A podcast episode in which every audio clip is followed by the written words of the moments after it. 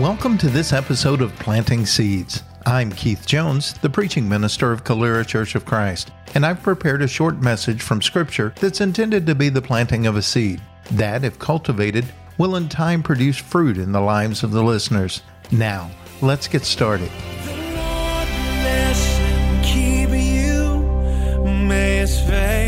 Shine upon you and be gracious and give you peace. In this episode, we'll continue our study of the book of Romans, looking at Romans chapter 16, verses 1 through 16. If you have a Bible with you, follow along while I read. I commend to you our sister Phoebe, a servant of the church at Cenchreae, that you may welcome her in the Lord in a way worthy of the saints, and help her in whatever she may need from you, for she has been a patron of many and of myself as well. Greet Prisca and Aquila, my fellow workers in Christ Jesus, who risked their necks for my life, to whom not only I give thanks, but all the churches of the Gentiles give thanks as well.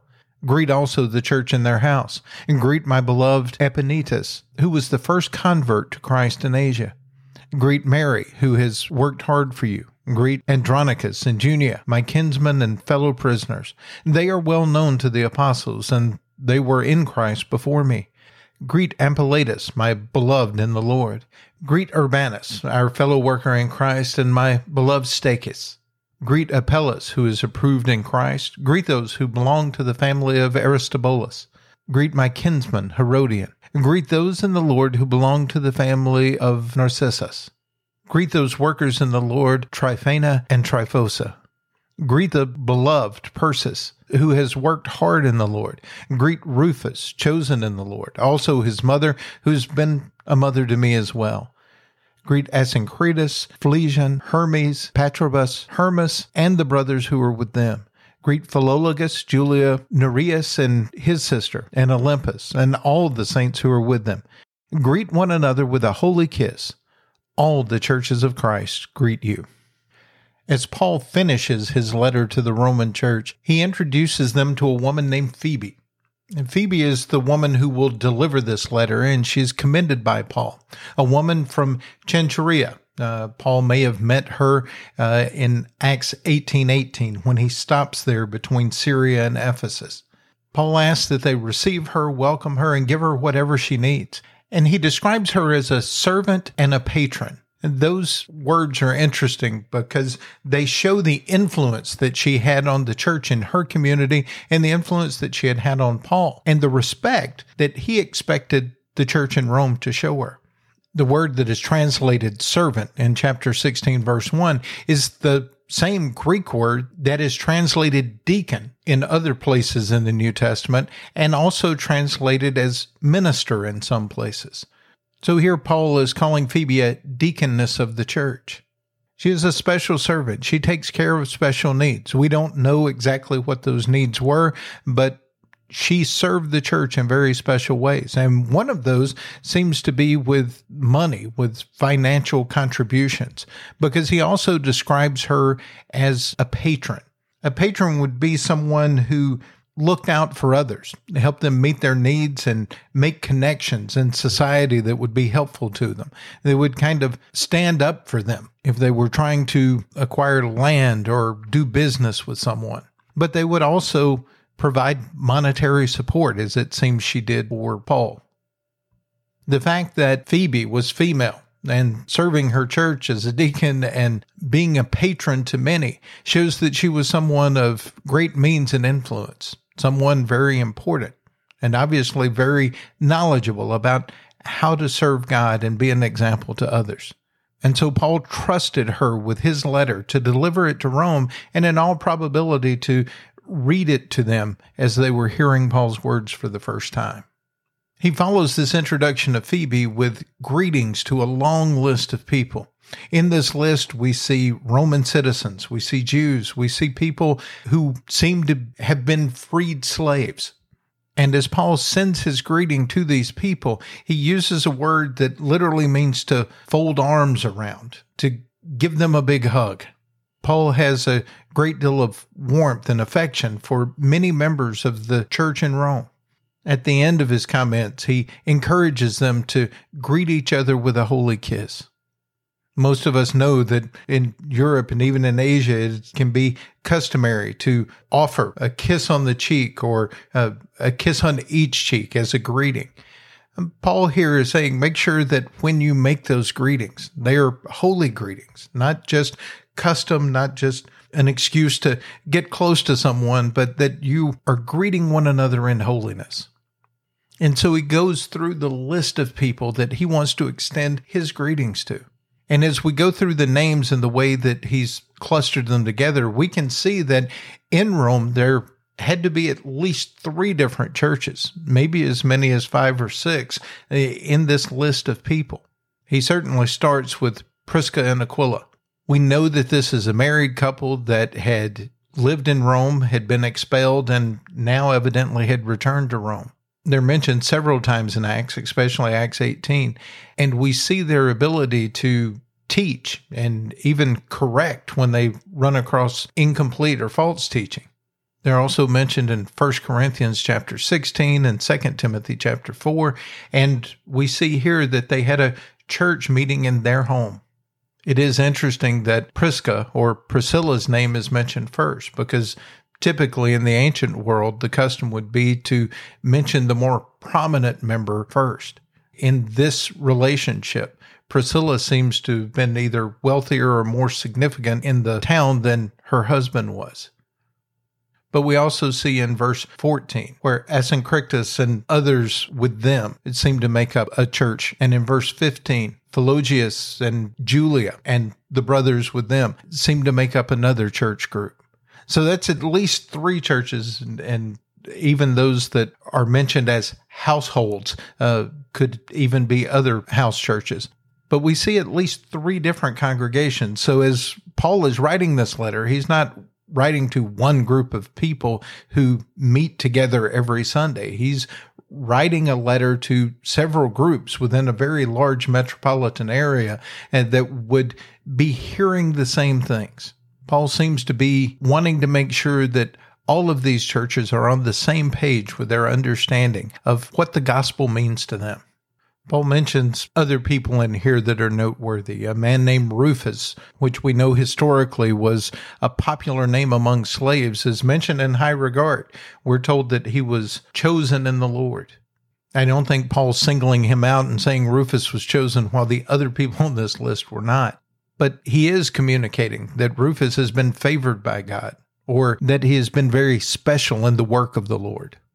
Paul mentions Andronicus and Junia. It seems to be a married couple, and he says they are his kinsmen. That could mean that they were blood related, or it could be a reference to the fact that they were both of the same nation or both Jewish. He also follows up that description by telling us that they were well known to the apostles. At least that's the way it's translated in the English Standard Version. If you do some research on that phrase, it's kind of debated, and it seems that the most natural way to translate that would be that Andronicus and Junia were apostles who had a good reputation or who were well known apostles. This gives us some pause sometimes because we imagine an apostle as being only one of the 12, even Paul being born out of season, as he describes himself, gets included in that group. But uh, Barnabas, Silas are called apostles. Here, Andronicus and Junia seem to be called apostles.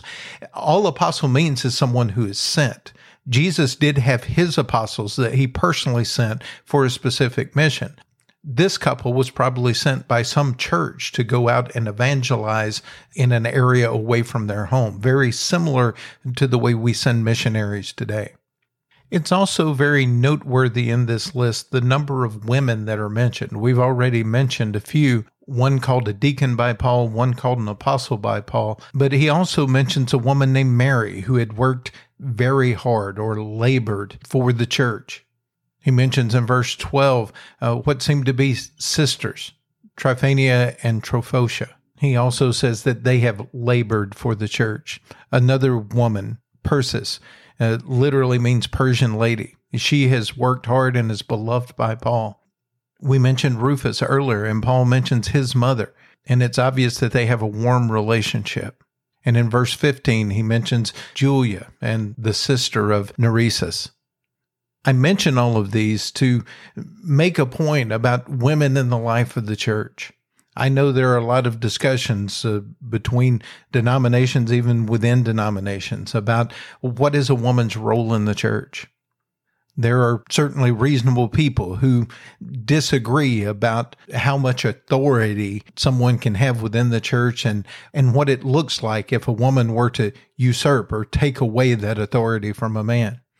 Some have read some of Paul's other writings and have come to the conclusion that a woman should never speak or be heard in any shape, form, or fashion within the life of a church.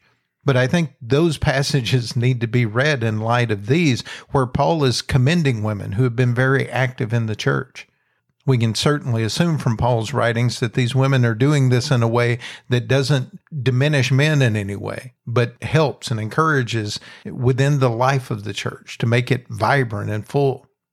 And when it comes to questions of authority, maybe the greater disservice we've done to women is we often ascribe more authority to men than they actually have. In verse 16, Paul describes these churches who are sending their greetings as churches of Christ.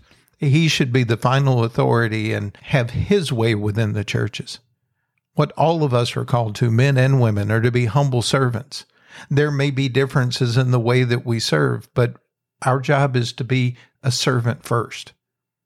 Male or female, our goal should never be to be the one in charge at church. We should humbly submit to Jesus and His will and let Him have the final say.